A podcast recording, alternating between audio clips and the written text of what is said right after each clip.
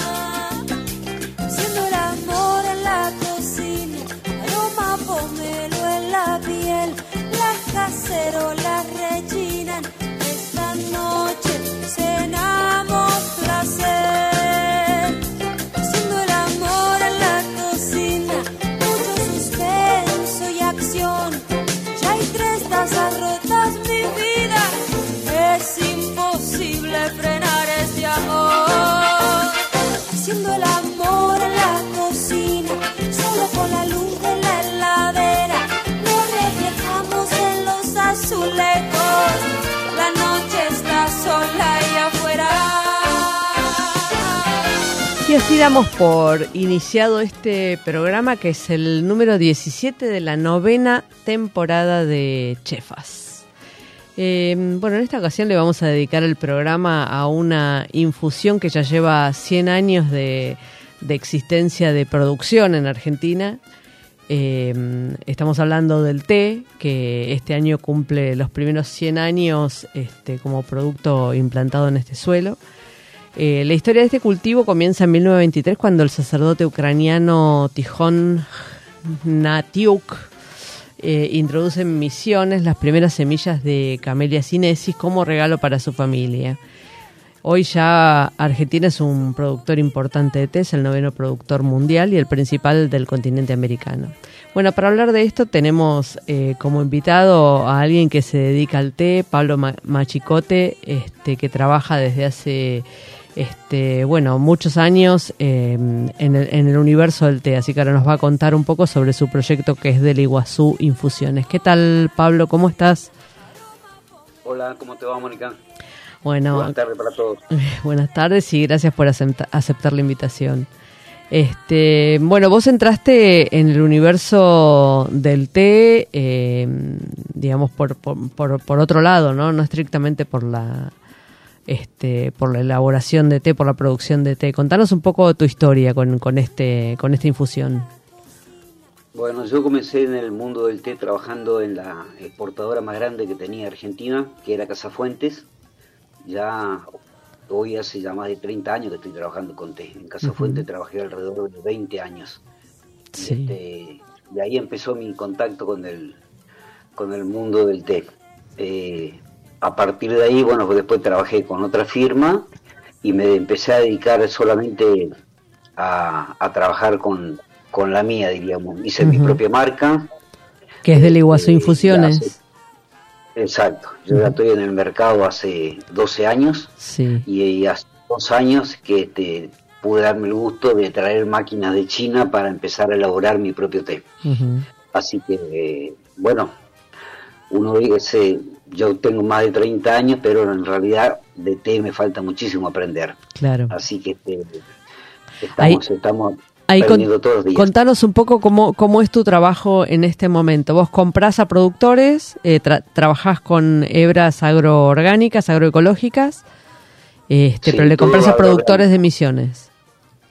Sí, sí, solamente yo trabajo con té de misiones, o sea, con té, no, no, no, hago ningún tipo de importación, diríamos. Sí. Eh, trabajo, yo trabajo con té de terceros, este, solamente negras, nada de saquito, este, y bueno, ahí hago trabajo con Bren, vendo los té puros, trabajamos con, con los tés tipo el, blanco, el verde, que puede ser nebra entera o perlado, el el rojo, el rojo yo llamo rojo porque es el, en el código elementario nuestro se lo figura como rojo, que es el lulón. Sí.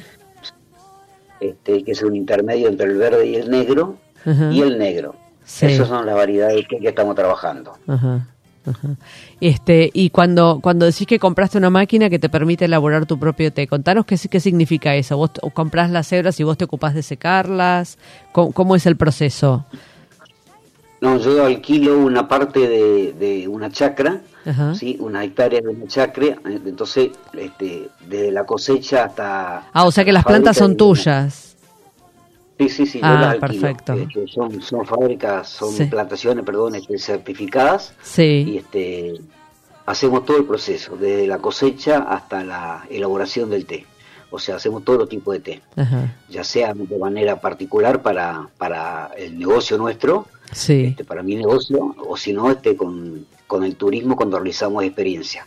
¿sí? La experiencia que hacemos con el turismo es que la gente venga y coseche su propio té y disfrute todo un día o dos días, de acuerdo a la época del año, este, para que pueda ver todo lo que hay o todo lo que se mueve alrededor de una hebra de té. ¿sí? para que le den un verdadero valor. Así que la gente conozca también, o sea, yo siempre digo que falta difundir mucho este respecto al tema té, sí, que Misiones produce, Argentina produce té, sí, este, lo están diciendo como una novedad y este, en realidad estamos produciendo té desde la primera semilla, como vos bien aclarabas. hace 100 este, años, la- claro. hace 100 años, este, pero la difusión es muy, muy baja. O sea, teniendo en cuenta de que el 95% se exporta y el resto se consume acá, Claro. Claro. también es muy bajo el consumo interno que tenemos. Claro. Este, es, es difícil este, esta infusión frente a la yerba mate, ¿no? Que también es como un producto de la misma provincia. Este, se tiene que se tiene que hacer lugarcito, ¿no? Todavía tiene que ir este, entrando eh, como una infusión de, de, de más de mayor uso y este, en las casas, ¿no? Este, ese, ese es un Sí. trabajo, digamos, pendiente de, eh, de los productores de té, ¿no? Sí, sí, es mucho, es- a- al margen de que estamos trabajando mucho en eso, pero sí, o sea, uno relaciona siempre a Misiones, relacionás con las cataratas de Iguazú, Claro, después relacionás con la yerba mate y después podrás, con suerte, capaz de relacionar con el té o la madera, claro. ¿sí? El, Claro. el té siempre está en tercero o cuarto orden, este, que uno va relacionando a Misiones. Sí, falta trabajar mucho en, en función de la de la parte de té. Y en la economía de la provincia, ¿el té qué, qué lugar de importancia ocupa? Es, es, la importante para la economía. Sí, es importantísimo. O sea, es, la, es el producto que mayor se, valor ingresa por el por la, por la exportación. Claro, ¿sí? En volumen, el té el- el- es el monto principal, en materia prima individual, ¿no es cierto? Claro. Este, después, bueno, después sigue la hierba, que se, que se exporta también, pero no, no, no el volumen que se exporta el té. claro. Este, pero sí, o sea, estamos produciendo alrededor de 70, 70, casi entre 70 y 80 millones de kilos y este y de hierba se está produciendo 300 millones, hay mucha diferencia. Claro, claro, impresionante. Bueno, eso, digamos, uno podría tomarlo, hacer dos lecturas, ¿no? Este, una lectura es ver la, la posibilidad, la proyección a futuro de crecimiento que tiene este, la, la producción de té en la Argentina y la, la posibilidad de ganar más mercado adentro, ¿no? Este, así que eh, eso está bueno, digamos. Sí, con respecto, al- o sea, se ha crecido mucho en el mercado interno eh, a partir de la pandemia, o sea, la Ah. pandemia, a pesar de, de lo mala que fue, este, para nosotros fue buena, porque sí hubo muchos emprendimientos que se abrieron con el tema de que no se sabía qué iba a pasar y todo eso, Sí, y este, se empezó a, se, se empezó a vender mucho más en el mercado interno. claro. O sea, la medida, la, el- la medida o el porcentaje, no sé si porcentaje, el por kilo de té por cápita por persona, sí, sí, el, el último estudio daba de 193 gramos ajá, por persona por año. claro, Comparado con Chile, que está consumiendo 3 kilos, es una Mm. bestialidad. claro. Sí, claro, es muchísimo. claro. Entonces, pero ese 193 creo que ya estábamos, ya estábamos bastante arriba, 193 gramos por año por persona. Claro. Ya estamos esperando eso. Sí, Claro. se vende, o sea, hoy- sí, perdón. Eh, no, no, no te escucho. No, no decíamos que se va, que se au- aumentó mucho el consumo interno y este se está trabajando, estamos trabajando bastante bien en realidad los, pero este, estamos trabajando bien la gente que se dedica a la parte de este té de especialidad, té gourmet Claro. o té artesanal, como quieran llamarlo. Sí, eso estamos trabajando bien. El, el resto, lógicamente, o sea, todo lo que sea té industrial y eso, generalmente va, va a un saquito. Claro. Y este, Sí, a granel y, y no tiene no tiene sutilezas, no tiene, o sea, no se resaltan los los matices que podría tener una un cultivo cuidado tal cual. especialmente para, para obtener un resultado determinado, ¿no? Sí, sí, o sea, la, la elaboración es otra totalmente diferente. Este, lleva mucho más tiempo hacer un, tipo de té que estamos trabajando nosotros, que es una manera ortodoxa. Ortodoxa significa que es, discontinua, en cambio la industrial es, es continua totalmente. Entra el té y termina saliendo seco y ya procesado. Nosotros lo vamos controlando paso a paso en su elaboración, entonces prácticamente nos lleva un día. ¿sí? hacer este, la cosecha de día, tardamos más de un día en, terminarla. Contanos, contanos un poco de, ese proceso. ¿Cuántas plantas tenés en este, en este lugar donde está produciendo? Este, ¿Cuántas hectáreas? Nosotros estamos trabajando, este, las hectáreas que se están empleando están, son alrededor de, de 15 hectáreas. o sea, para lo que nosotros estamos, para, sí, en la provincia hay, para que tengas idea, alrededor de 30.000 hectáreas. Claro. Eh, con esa cantidad para nosotros ya es más que suficiente. Sí. Teniendo en cuenta que se produce 10.000, más o menos 10.000 kilos de hoja verde por año, por hectárea. O sea, ah, 10.000 por hectárea, claro, claro. Ya es, alcanza, es una cantidad muy elevada. La parte de proceso, o sea, tenemos la parte de, de marchitado cuando uno va a hacer un té negro, se marchita, significa que uno va a deshidrata el té un 35%, sí. después pasa la etapa de eso, eso dura más o menos entre 20 y 24 horas. Perdóname, te, voy a hacer una pregunta. Cuando hablas de marchitado, ¿es la cosecha ya en marchito o el marchitado es el nombre que le dan ustedes al secado este, este al deshidratado este que estás mencionando para el té negro? Bueno, vos cosechás, ¿sí? ¿sí? Una vez que vos cosechás, nosotros lo colocamos en bandeja de bambú para que se deshidrate. Esa, esa, etapa de deshidratado se denomina marchitado. Ah, ahí está. Eso dura entre 20 y 24 horas. Sí. A partir de ahí pasa, una vez que esté listo, esa etapa que uno lo sabe tocando la hoja, la hebra verde, digamos, es la única manera, pasa el enrulado. Sí. Eh, también está en un promedio de una hora este, se enrula la hoja y después uno va, ahí pasa el secado que en, el, caso mío, en mis máquinas, dura alrededor de 30 minutos, 40 minutos. Eh, y ahí termina el proceso. O sea, lo que una vez termina el secado, lo que uno hace es sacar el té, colocarlo arriba de una mesa y empezar a limpiarlo. Sí, limpiar es terminar de sacar los palitos, eso se limpia a mano, y ahí ya se envasa o se lo deja en bolsa y se envasa de acuerdo a, al, al, pedido que quiera el cliente. Y el, y el, digamos, el triturado, la hebra se hace sola, sacándole los, los palitos, la hebra se forma sola. La, la hebra se forma en el, en el enrulado. Ah, en el enrulado, ahí está, ok. Sí. Okay.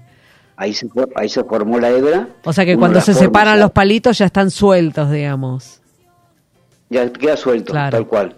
Queda suelto, pero está dentro, dentro del, del a granel que uno llama, está el palito y la hebra. Entonces uno lo que tiene que hacer es secarlo, una vez que esté seco, lo, va separando de, de manera manual. Hoy, hoy se habla de que la calidad del té que se está produciendo en Argentina es, muy buena calidad. Este, ¿qué, ¿Qué, es lo que te parece, em, Pablo, que cambió en la producción? ¿no? no sé si siempre la calidad fue este, buena como la de ahora o es que se mejoraron procesos y se empezó a cuidar mucho más la planta, bueno, como ocurre con muchos cultivos, ¿no? Eh, se empieza a trabajar más en, sobre las plantas, se las cuida más, entonces el resultado después es mejor en cosecha, ¿no? No sé si con el té pasó lo mismo, si se aprendió más del producto. Eh, o sea, originalmente la fábrica del industrial hacía solamente tenebras. Sí. Que era lo que se vendía. Después, eh, debido a la demanda del mercado, se tuvo que empezar a hacer fanning. Fanning es el té que va para saquito. Sí. Es la denominación. Sí. Entonces, ahí fue desapareciendo la hebra de, prácticamente en toda la provincia. Salvo el que hacía en su casa de manera particular. Bueno, lo que se volvió es volver a volver a la fuente, diríamos, y empezar a trabajar nuevamente con, con tenebras. Y sí, o sea, se arranca ya desde la plantación, se tiene más cuidado antes. O sea, tampoco uno, el tema de la certificación te obliga a que uno tenga mucho más cuidado de, con el tema de contenido de malezas. Sí. ¿sí? Como no, se inyecta nada, nada químico, claro. este, toda la limpieza que se hace en, en la chacra es a mano. Claro. Entonces, se tiene mucho más cuidado en la plantación. Arrancando de la plantación, lógicamente vas a obtener un té de, mejor calidad. Pero el té argentino siempre, o sea, tuvo un estándar de calidad muy bueno. Este, lo que pasa es que con el tema de la gente de afuera viene y te califica tu té como té de mezcla, no, no para consumo puro, diríamos, porque pero todo por tema de precio. Ah. ¿Sí? ¿Pero lo hacen para bajarte el precio o lo hacen porque falla? Ah, lo hacen para bajar del precio. No, no, no, sí, sí, nos pasó, te digo, yo trabajando en Casa Fuente recibíamos en mi casa a la gente que venía de afuera, a todos los compradores. Y siempre la discusión todos los años, este de que en Argentina se producía mal té, que tal cosa, pero terminaban, o sea, Casa Fuente, para que tenga idea, movía entre 15 y 20 millones de kilos seco por año. ¿sí? Una locura. O sea, así que entonces, bueno, si, si el té es tan malo, ¿por qué lo compran? Siempre yo les preguntaba. Pero bueno, lógicamente era la pelea típica, la discusión de precios por el tema de, solamente por eso, o sea, para bajar el precio. Hace poco tuvimos la visita de uno, los alemanes, así como antes Inglaterra era la que manejaba todo el mundo el té en Europa, hoy lo hace Alemania. Sí. Hace poco tuvimos la gente, o la gente de una, una firma muy importante, son tres o cuatro los que compran y manejan todo el mundo del té. Bueno, también, o sea, empezamos con el tema de que el té negro es muy suave, que el té verde, que esto, toda la historia. Entonces dijimos que no se preocuparan por la calidad de té, que sabíamos la calidad de té que se estaba haciendo en Argentina. Y que hoy por hoy no. Ah, yo particularmente yo prefiero este venderlo en el mercado interno para que la gente vaya conociendo lo que tenemos. Lógicamente, en algún momento lo vamos a, este, exportar para que se, vea y que se sepa realmente qué es lo que se está haciendo en Argentina. Este, al, al, al, margen del, del té industrial que ya todo el mundo lo conoce. Pero sí, hay mucha diferencia, muy buena la calidad. Este, es más, o sea, esa misma gente ya nos dijo de que primero, bueno, vinieron solamente a, hablar y conocer qué es lo que se estaba haciendo. Y hoy ya yo estoy enterado de que ya están agrandando una parte del negocio de ellos en, en Alemania para poner como venta exclusiva la parte de té argentina. Ah, mira. Bueno, eso eso estaría bueno, digamos, porque lo, lo pone en valor, o reconoce la, la, calidad del producto. Interesante. Sí, sin duda. Tenéis, para que tengan idea, estamos hablando de un valor entre 80 y 120 o más, depende del precio que venda cada uno, este, dólares por kilo. Claro. El industrial hoy se está vendiendo a un dólar con 80, un dólar con 70, ese es el promedio. Es mucha la diferencia. Sí, este, Pero, o sea, uno sabe, por eso te decía, uno sabe qué es lo que está haciendo y qué es lo que está elaborando. Sabe la calidad que está haciendo. Así que bueno. Pero bueno, estamos ahí este peleando. Sí, no, te, iba a decir que este camino que, que nos relatás que ocurre con el té ha pasado con muchos productos en Argentina, ¿no? El aceite de oliva, por ejemplo, es uno que ha transitado un camino similar. Se, se vendía históricamente a granel eh, y se lo lleva, o no sé, o el pimentón, digamos, se lo llevan a España y lo, lo etiquetaban como pimentón español este, y venía de, de la Argentina, ¿no? Ha pasado con un montón de productos. Este, por suerte aparecen cada tanto emprendedores que se dan cuenta de la calidad de lo que se puede producir acá, cuidan los procesos, porque bueno, eso también me parece que ha sido una mejora. Este, y el resultado es el que vos, nos estás contando, ¿no? Este, eh, ese es, es, muy interesante, ¿no? Como, como proceso. No, no, sí. O sea, hoy, por ejemplo, lo que yo siempre digo a la gente, o le comento a la gente, nosotros cuando, yo estaba en Casa Fuente se le vendía el té a Twinning. Twinning es el que tiene el famoso el Grey. ¿sí? El contenido de ese, de, ese el Grey, el 60% de té argentino. ¿sí? O sea que este, está yendo el té a granel en bolsa y está volviendo en latas este, a un precio altísimo. Entonces, bueno, ahí uno se da cuenta la que el té nuestro no es tan malo. ¿sí? Eso uno a mí me daba la, tranquilidad de decir, no, si fulano de tal está comprando el té y lo está envasando y lo está vendiendo, significa que el té no es malo, el té es muy bueno. Claro. Y, y, participan en competencias internacionales con el producto? Porque eso, bueno, es frecuente con los quesos, con el aceite de oliva, digamos, y eso entonces ayuda a posicionar, ¿no? Cuando vos te enfrentás a una cata a ciegas de, de producto de, que no sabes de dónde proviene, este, y lo encontrás que, que está bueno, este, bueno, eso ya cambia un poquitito la, la jugada, ¿no? Eh, ocurre con el, con el tema del té, con la producción de té. Sí, algunos algunos participan. O sea, yo particularmente hasta ahora no. O sea, pero, pero existen competencias, va, eh, encuentros internacionales, digamos. Hay, sí, hay, hay. Este, se realizan y este, pero así como decís vos, todo cata ciegas. Este, claro. Lo que se hace acá en el país también hay, hay escuelas de té que lo hacen, pero no, no, sé, o sea, particularmente no lo veo bien porque ellos califican el té de cada uno y es como que estás dejando de lado a uno que en realidad no sé quién en realidad tiene la autoridad moral como para calificar un té acá en Argentina. Claro. Y este, yo siempre digo, la gente que está trabajando acá hace más de 50 años con té, sí, esa gente realmente sabe lo que está haciendo. Eh, no, siempre necesitamos, al margen de, eso, siempre necesitamos de las escuelas de té, de todos los sommeliers, de todo, porque uno va aprendiendo todos los días. Claro. Pero que esa gente, siempre decimos, dense cuenta que nosotros estamos en la fábrica trabajando y ustedes están dentro de cuatro paredes. Hay que ir a trabajar, ante, por eso uno invita a la gente que venga a hacer la experiencia y que conozca realmente, y ahí valoran mucho más después el té y valoran mucho más lo que han estudiado y terminan colocando, es, como un círculo que se le va cerrando, ¿no es cierto? Sí, sí, sí. La falta de conocimiento de la parte de, la parte de práctica o de, o de campo, lo que le digo yo hoy. Claro. Así que. Pablo, ¿vos, sos, ¿vos sos consumidor de té? Sí, ahora desde que empecé a trabajar en té, sí empecé a consumir mucho té. Okay. Te hago una pregunta, ¿qué, qué supones que le, que le otorga, no? siempre se habla de terroir como las, las características, digamos, de un determinado suelo y la mano de quien lo hacen y demás en, en, distintos productos, ¿no? ¿Qué supones que le aportan misiones al, al té? Mira, bueno, eso es muy, es muy importante lo que estás diciendo. O sea, toda la parte de terroir la parte con respecto a altura, el tema de clima, el tema de tierra. Nosotros tenemos una tierra muy particular, sí, con mucho contenido de hierro. Y eso hace que el té pueda este, plantar sin ningún tipo de problema y crecer sin ningún tipo de problema. Este, y eso le da una característica muy particular.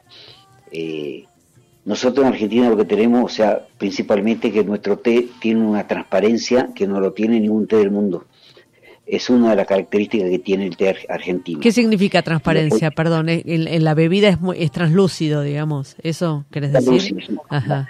Sí, la gente, para que tenga idea, la gente de Lipton llevaba para la Tea, la botella de Tea que ellos venden, sí. él llevaban el té de Argentina. Ah, mira. Y bueno, lógicamente después por cuestión de, números, dejaron Argentina, se fueron a comprar a Vietnam. Ajá. Vietnam este, está produciendo, pero está produciendo un té de menor calidad nuestro y con, pasa que está produciendo a un precio, sobre todo menor al nuestro. Entonces, bueno, cada uno hace sus números y termina comprando de más lo que conviene, ¿no? Sí, sí, sí, sí por supuesto. ¿Y, y cuál es el, el mercado interno? Bueno, vos, vos producís para el mercado interno, ¿no? Pero ¿cuál es el mercado internacional así más atractivo que, a vos te parece que Argentina se tendría que conquistar ese, ese mercado y eso le va a permitir crecer? Eh, ¿Alemania, como mencionabas, o no sé? Alemania es uno, o sea, o sea, yo tengo pedido de gente, de gente que me han llamado de de distintas partes del mundo, ya sea de Europa y inclusive de América. Sí. Eh, sobre todo porque, o sea, está llamando mucho la atención del, tipo de té y de los, o sea, de la variedad de distintos tipos que, se están haciendo y sobre todo por el tema de la calidad que estamos haciendo. Claro. Entonces, eh, la gente está muy interesada por saber y vender, pues ya, o sea, quieren, la gente quiere saber quiere conocer, en realidad probar, la mayoría ya ha probado el producto, entonces quiere venderlo en, distintos lugares, ya sea Europa o América. Y bueno, estamos, estamos en eso. Ah. Ahora, ahora ya se incorporó el té a, lo que es el, el producto marca país. Sí. Este, así que para nosotros es muy importante eso. Este, y bueno, hay que trabajar mucho con el gobierno y este y jorobar y jorobar y jorobar Sí. Así es, se para que le hagan para que le hagan lugarcito.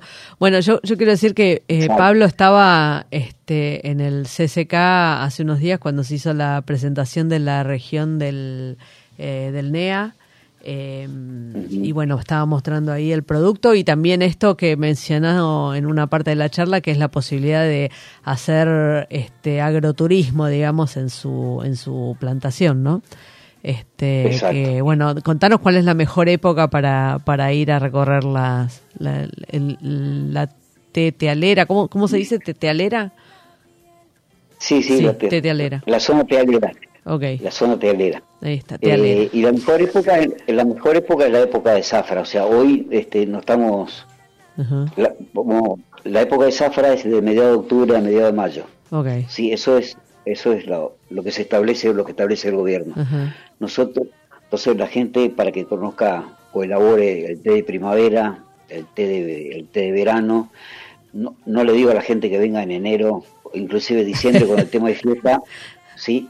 Con el tema de la fiesta la gente ya está metida en el tema y en enero y verano, en enero y, febrero, perdón, este, hace mucho calor. Claro, sí, claro. Pero después trabajar de septiembre, de, de mediados de septiembre o fin de septiembre en adelante hasta mediados de, noviembre, después de marzo en adelante, o sea, el calor acá, estamos en Misiones, siempre va a ser calor. Claro. Eh, pero es una buena, pero, después es una buena época para, para recorrer. Mm. Este, tenés una, una, amplia ventana de, de, cosecha, no sabía que era tan grande, de septiembre a mayo, digo, bueno, está bien, es porque tenés distinto este producto, ¿no? En cada uno de los momentos de cosecha, pero es bastante amplia la, la ventana, ¿no? Sí, sí. Sí, o sea, nosotros trabajamos seis meses al año este, con el té y el resto, el resto del mundo, ya sea India, África, Sri Lanka, ellos trabajan todo el año. Ah, ah, o sea que es reducida acá, ok.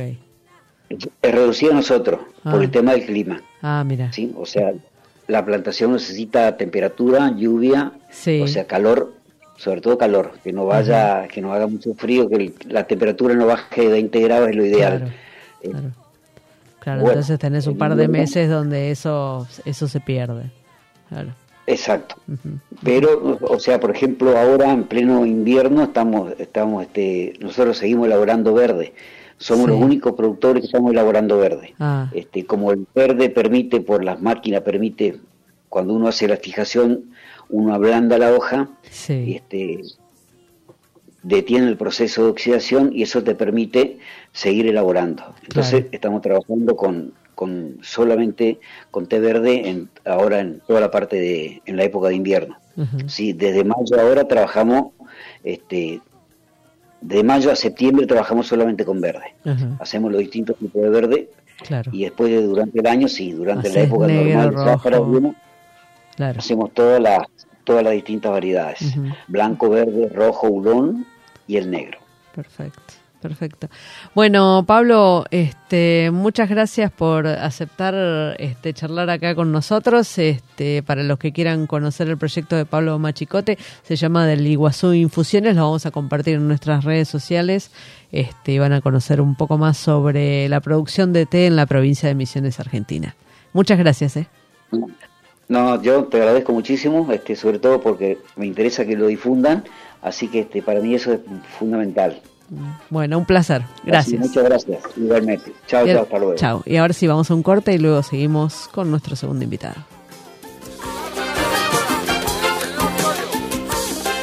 Radio Monk. El aire se crea. ¿Te anda lenta la computadora y no sabes a quién llamar? ¿Te interesa instalar cámaras y querés verlas desde cualquier parte del mundo? ¿Necesitas asesoría para comprar un equipo? Llámanos. Somos Mantis Tech. Mantis Tech te acompaña como lo hace con Radio Monk. Visítanos en www.mantistech.com.ar o por WhatsApp al 11 60 57 90 00. Mantis Tech. ¿Te falta aire? Encontralo en Monk. Podés escucharnos en vivo las 24 horas en www.radiomonk.com.ar, descargarte nuestra aplicación para Android, en TuneIn o en Radio Cat. También nos encontrás en Mamá, en Spotify y Mixcloud, y hasta podés vernos suscribiéndote a nuestro canal de YouTube. Demasiado aire. Dulce Beso es una yerba misionera elaborada con palo. Un mate ecológico con más de dos años de estacionamiento natural y un inconfundible sabor ahumado. Dulce Beso, es riquísima. Es misionera. Pedidos por mensaje privado en Facebook, arroba yerba dulce beso, o por mail a yerbadulcebeso arroba gmail.com. Escuchanos en www.radiomonk.com.ar o descargate nuestra app, disponible en Play Store como Radio Monk.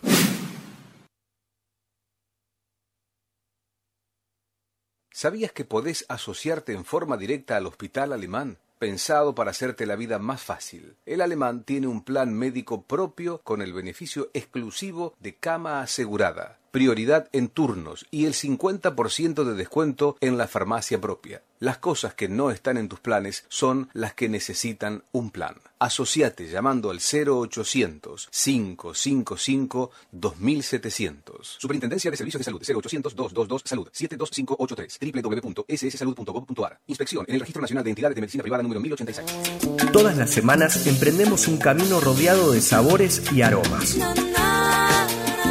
Déjate sorprender junto a Mónica Albirzú en Chefas. Hasta la última mano.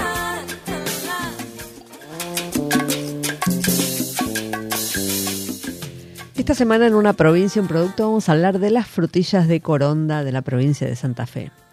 Bueno, Coronda es la capital nacional de la frutilla y en esta zona se concentra gran cantidad de la producción nacional de este fruto. La frutilla llegó a Santa Fe gracias a don Lamberto Lafuente, un español que a comienzos, del siglo XX salía a vender distintos productos a los pueblos vecinos con su carruaje tirado por caballos. En uno de esos recorridos le regalaron unas plantas de frutilla que llevó a Coronda y pocos años después se terminó realizando la primera cosecha comercial de la fruta. En la actualidad hay 90 frutilleros que eh, explotan cerca de 320 hectáreas y producen entre 9 y 10 millones de kilos por temporada. De esa cantidad, la mitad llega al mercado como producto fresco y el resto se lo emplea para la industria. Gracias a la tecnología, el rendimiento por hectárea mejoró considerablemente, mientras que antes una hectárea daba entre 5 y 6 mil kilos de frutillas, hoy se alcanza un promedio de eh, entre 30 y 40 mil kilos. Entre marzo y mayo llegan a Coronda, a Coronda los plantines producidos en Chubut. La primera cosecha comienza en el mes de junio y se extiende hasta septiembre.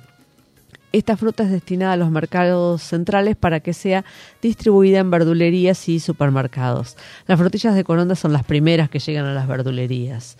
Este, por otra parte, el resto de las frutillas que se cosechan hasta diciembre son destinadas a la industria. En Coronda hay siete pymes que elaboran pulpa, principalmente para grandes cadenas de heladerías y mermeladas. En la Argentina hay aproximadamente 1.700 hectáreas destinadas al cultivo de la frutilla y se calcula que el consumo promedio por persona es de un kilo por año. Uno de los grandes problemas de este cultivo es la falta de mano de obra. Por hectárea se necesitan entre dos y tres personas para producir frutillas. En el momento de despalillar, durante los meses de octubre y noviembre, muchas mujeres mayores corondinas ayudan en la labor sumado a los tractoristas, encargados transportistas y gente que trabaja en las fábricas, este sector emplea de manera directa a entre 5.000 y 6.000 personas. Bueno, ¿les gustan las frutillas? Cuéntenos en nuestras redes sociales, arroba chefasradio. Y ahora sí, vamos a hablar con nuestra invitada, Adriana Yáñez, que es T. Sommelier eh, y Tea Blender certificada. Bueno, como, como contábamos al inicio del programa, le estamos dedicando este, el programa a la producción de té porque ya lleva 100 años de producción en nuestro país. ¿Qué tal, Adriana? ¿Cómo estás? ¿Qué tal, Mónica? Buenas tardes, ¿cómo estás? Un placer este, eh, que hayas aceptado la convocatoria para charlar. Este, bueno, tenés un emprendimiento que se llama Acaya Tea, este, y te dedicas a la producción de, té y a comercializar té en hebras enteras. Contanos un poco de este, de este proyecto, cómo lo iniciaste este, cuánto hace. Bueno, mira, la verdad que inicié este proyecto en el 2009, eh, arranqué mejorando las plantaciones, haciendo un montón de cambios que hacían falta y después, bueno, paulatinamente fui dedicándome a lograr un té de, de una calidad que yo consideraba que era posible en nuestro país. Entonces, bueno, para eso estudié, viajé, me, me, me, me preocupé por adquirir la mayor cantidad de conocimientos posibles y, y de hacer las pruebas después acá, ¿no? Claro. De venir y probar con nuestros test. Bueno, finalmente eh, en el 2018 fue, pero más, más precisamente en mayo del 19, logramos salir al mercado con las marcas y el, el empaque que ustedes pueden ver ahora Sí. y bueno, eh, ese, ese tipo de cosas, ¿no? Nosotros elaboramos eh, cuatro variedades de hebras, negro, verde, hulón y blanco. Sí. ¿sí? Estas variedades nosotros las comercializamos en saquitos piramidales y también en hebra suelta en latas. Claro. También vendemos hebra a granel para todos los blendeadores del país, sí, porque nosotros Claro. somos productores hacemos un, De- un de- volumen interesante. Adriana, contame, ¿cuál es la particularidad del saquito eh, piramidal que te permite tener la, la hebra entera en el saquito? Claro, claro. Si claro. vos tuvieras un, un saco común, no podrías poner Claro. hebra entera. Claro. Eh, el saquito piramidal lo que hace es evitarte el trabajo de poner en un infusor la Claro, hebra entera. Nosotros claro. te lo damos puesto, digamos. Eso Claro, sería, sustituye al infusor. eh, eso sería, sustituye al infusor, ¿sí? ¿Por qué? Porque al, al ser una pirámide es un saquito volumétrico, Claro. al tener volumen, el saquito cuando vos recién lo abrís no está completamente lleno de hebras, pero ni bien lo infusionás, la hebra expande, se abre la hoja de té Claro. y el saquito queda completamente lleno, ¿sí? Claro. Porque vos al usar hebra entera necesitas espacio para expandir, para que la hebra abra y despliegue todo el aroma y el sabor que vos estás esperando en una taza. Claro, claro. Y, y ahora Por voy... eso es muy importante Sí. el volumen. Claro, claro, totalmente. Ahora voy un poquito para atrás. Mencionaste que en 2009 empezaste a, a pensar en, en esto, ¿no? En estudiar, en aprender un poco más de té para, para hacer un producto de mayor calidad. ¿Qué, ¿Qué es lo que pasó en ese momento? ¿Qué es lo que te llevó a esa reflexión, digamos? O sea, vos ya venías produciendo té. Este, No, no, no, no. Ah, Yo venía de, de otro sector. Ah. No producía té, eh, trabajaba en otro sector porque soy ingeniera y Sí. bueno, en, el, en esa época tuve la oportunidad de hacer un cambio en mi vida y bueno, eh, a raíz de ese cambio dije, pude hacerme el planteo de decir qué quiero hacer ahora y bueno, y lo que quería hacer era, eh, era producir té, trabajar en el campo, a mí la verdad es que la producción eh, agrícola me, me gusta, me ¿Sos interesa. ingeniera agrónoma? No, no, No, no, soy ingeniera especialista en higiene y seguridad laboral. Ah, nada ah bueno. Eh, eh, pero bueno, viste esas cosas Sí, de sí. la vida que bueno, uno, uno elige eso cuando es muy joven. De hecho, yo Claro. lo elegí cuando tenía 17 años, o sea, Claro.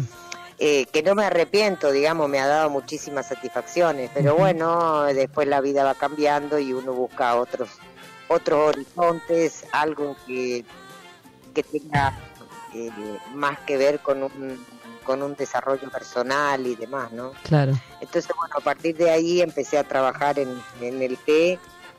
Eh, conocía el sector tealero porque aquí en mi localidad eh, hay empresas tealeras. Eh, y el té justamente eh, viene pasando hace muchos años.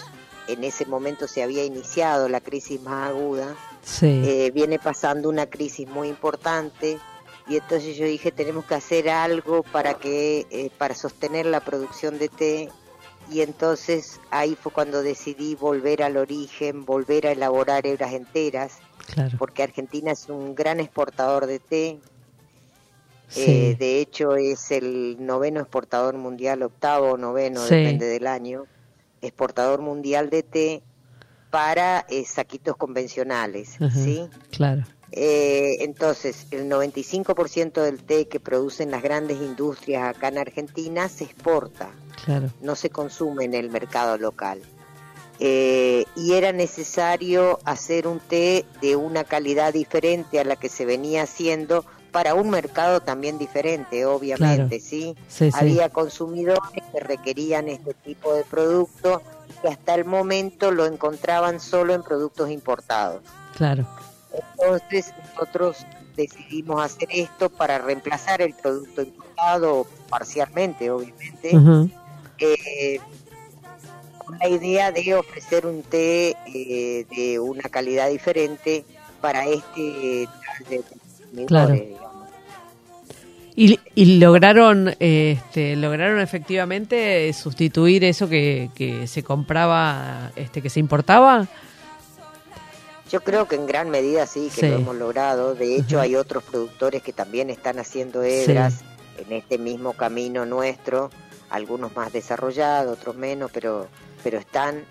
eh, y, y venimos eh, logrando eh, una, una cosa que yo siempre digo es que tenemos que lograr eh, que se reconozca el té argentino dentro de Argentina, no Claro. solo afuera. Claro, Sí, entonces este, este desarrollo se viene dando, eh, viene creciendo muy, muy rápidamente eh, y bueno, eh, por supuesto que la sustitución del producto importado eh, aparece un poco de la mano de eso y de la mano de crear nuevos y buenos consumidores, digamos. sí. claro, claro. Sí, con un, con un consumidor un poquito más entrenado y demás, este, es posible colocar un producto de calidad, ¿no? Este, si no haces un producto de calidad claro. que nadie, Sí. nadie puede apreciar. Eh, yo siempre digo, algún día la, la industria del té tiene que tener el desarrollo que tuvo la industria del vino. Todos recordarán que Sí. hace 30 o 40 Sí, años sí. el vino no funcionaba como ahora. Y bueno, y yo lo que creo es que el té tiene esta misma oportunidad si trabajamos los productores y nos desarrollamos para producir eh, té de calidad, eh, además del té a granel que se exporta y que Claro, se consume claro. y que Bueno, y que como, tiene como ocurre con la.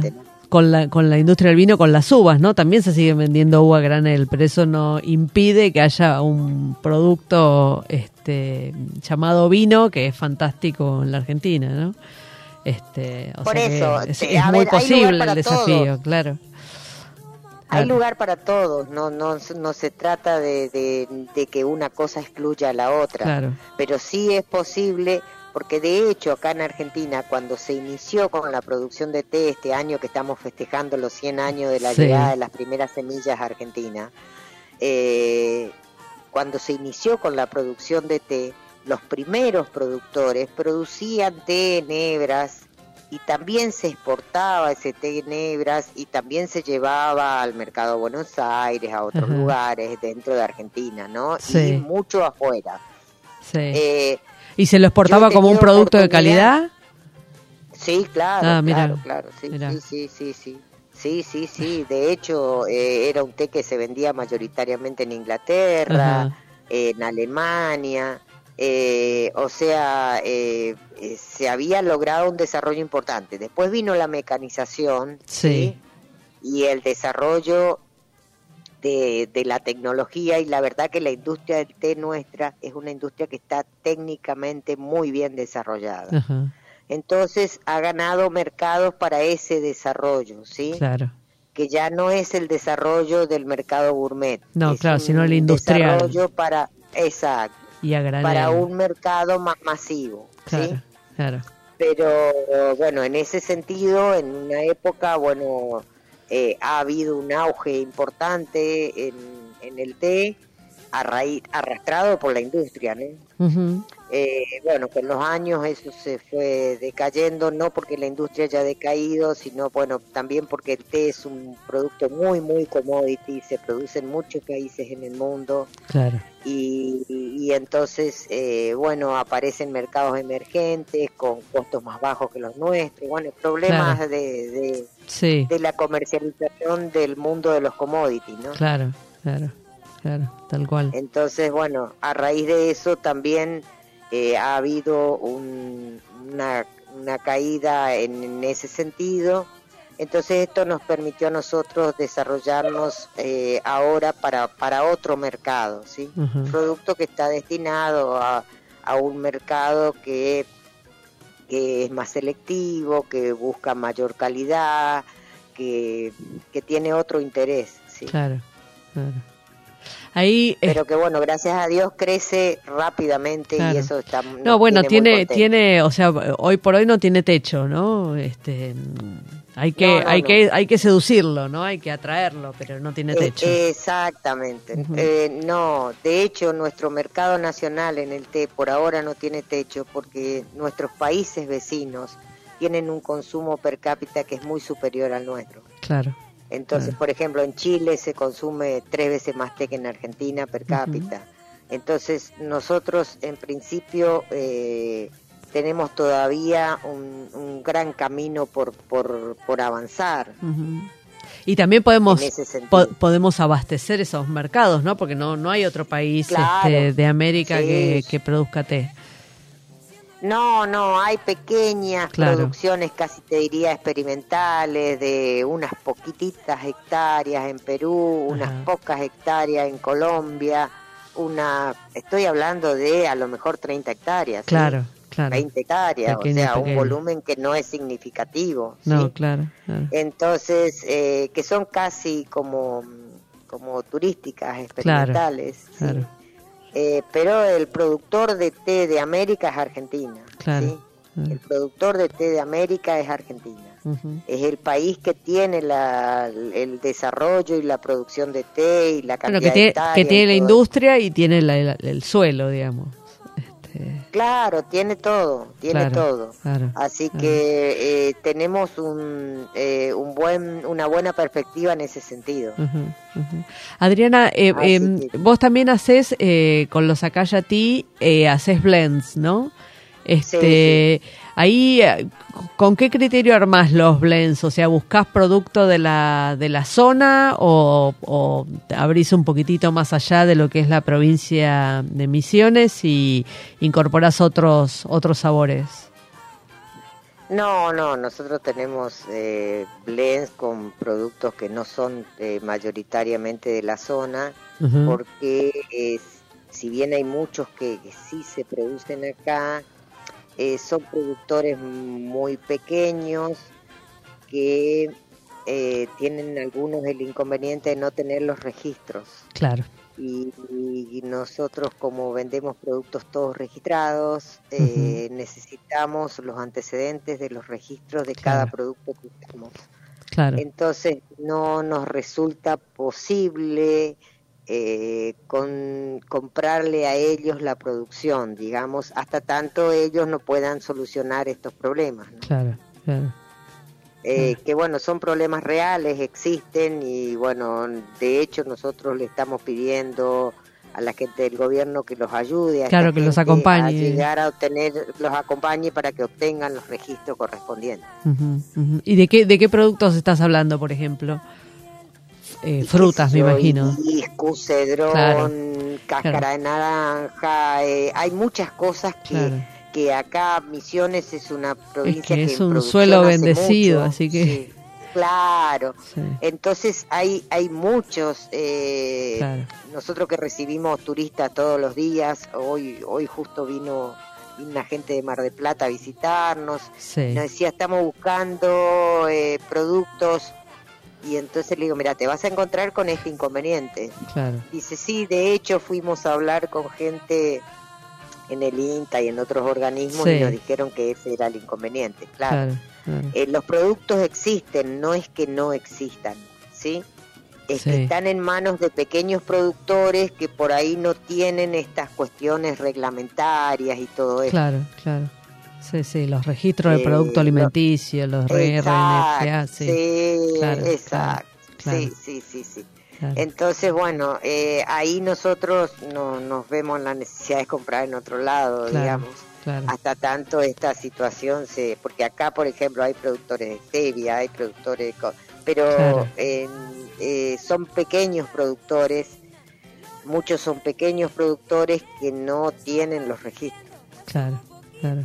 Eh, así que bueno, hasta tanto eso esté así, la idea es que estos productores puedan tener los registros y que nosotros produzcamos eh, cada vez con más productos locales, digamos. Sería, sería fantástico, ¿no?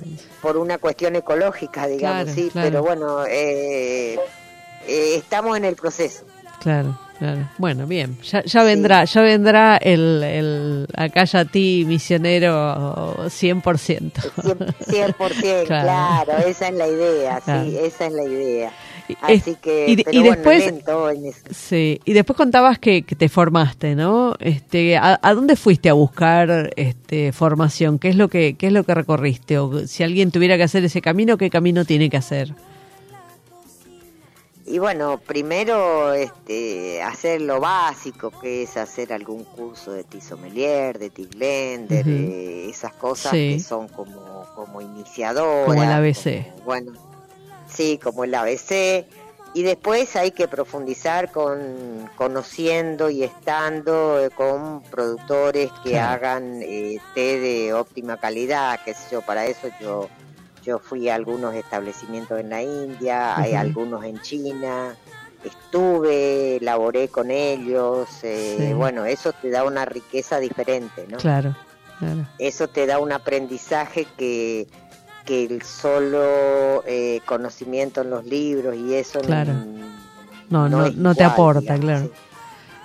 Sí. sí, sí, A ver, eh, necesitas estar y ver y ver las distintas formas de elaboración y después tenés que hacer una selección porque finalmente también eh, después cada productor de té pone su impronta en el producto que hace, ¿sí? Sí. Entonces... Eh, Lo que pasa es que tenés que saber cuál es la impronta que vas a ponerle vos, digamos, ¿no? Tenés que, te, que una construcción, digamos, qué es lo que buscas, un determinado paladar, no sé, ¿no? Determinadas notas. Eh. Claro. Mira, a mí me pasó con el té blanco, por ejemplo, desde que empecé quería hacer té blanco, ¿sí? Iba haciendo pruebas con distintos varietales, cosas, métodos de elaboración. Bueno, la verdad que fue el último que salió, ¿sí? Eh, eh, porque bueno, después tuvimos el inconveniente que era difícil registrarlo. Claro. La cuestión es que finalmente el año pasado tuvimos el registro de té blanco con un té blanco que a mí me parecía que reunía las características, el perfil sensorial que buscaba. Sí. ¿Sí? Sí. Porque los hay de diferentes calidades y de diferentes tipos. Bueno, yo tenía un perfil que buscaba para el té blanco que quería hacer que fuera eh, como a mí me parecía que, que eran los, los, que a mí me gustaban, los buenos té blancos. Y bueno, eh, se demoró unos años, pero finalmente lo logramos y finalmente logramos el registro, que también fue una cosa bien compleja porque no estaba en el código alimentario. Claro, eso te iba a decir, no estaba en el código alimentario. Ah. Exacto. Claro. Eh, así que bueno, finalmente hemos logrado, digamos, eh, con participación de los organismos del gobierno y demás, hemos logrado obtener un registro, ¿sí? Claro. Eh, que bueno, que es el que porque nosotros no largamos normalmente productos al mercado sin tener todos los registros, o sea, podemos hacer una degustación en el secadero, pero no más de eso. Claro, Y, y bueno, así que eh, eso que, que era casi mi primer amor, digamos. Claro. Fue el último, fue el último en llegar. Fue el último en llegar, exactamente, fue el último en llegar. Pero bueno, eh, ahora muy contentos, la verdad que la, la aceptación de, de ST, por ejemplo, es muy, muy buena. Claro. Eh, bueno, también cuando empezamos a hacer Ulón, que no era muy conocido acá en nuestro país también, sí. la verdad que hemos tenido mucho éxito, entonces, bueno, eso nos llena de satisfacción. Claro, claro, por supuesto. Por supuesto.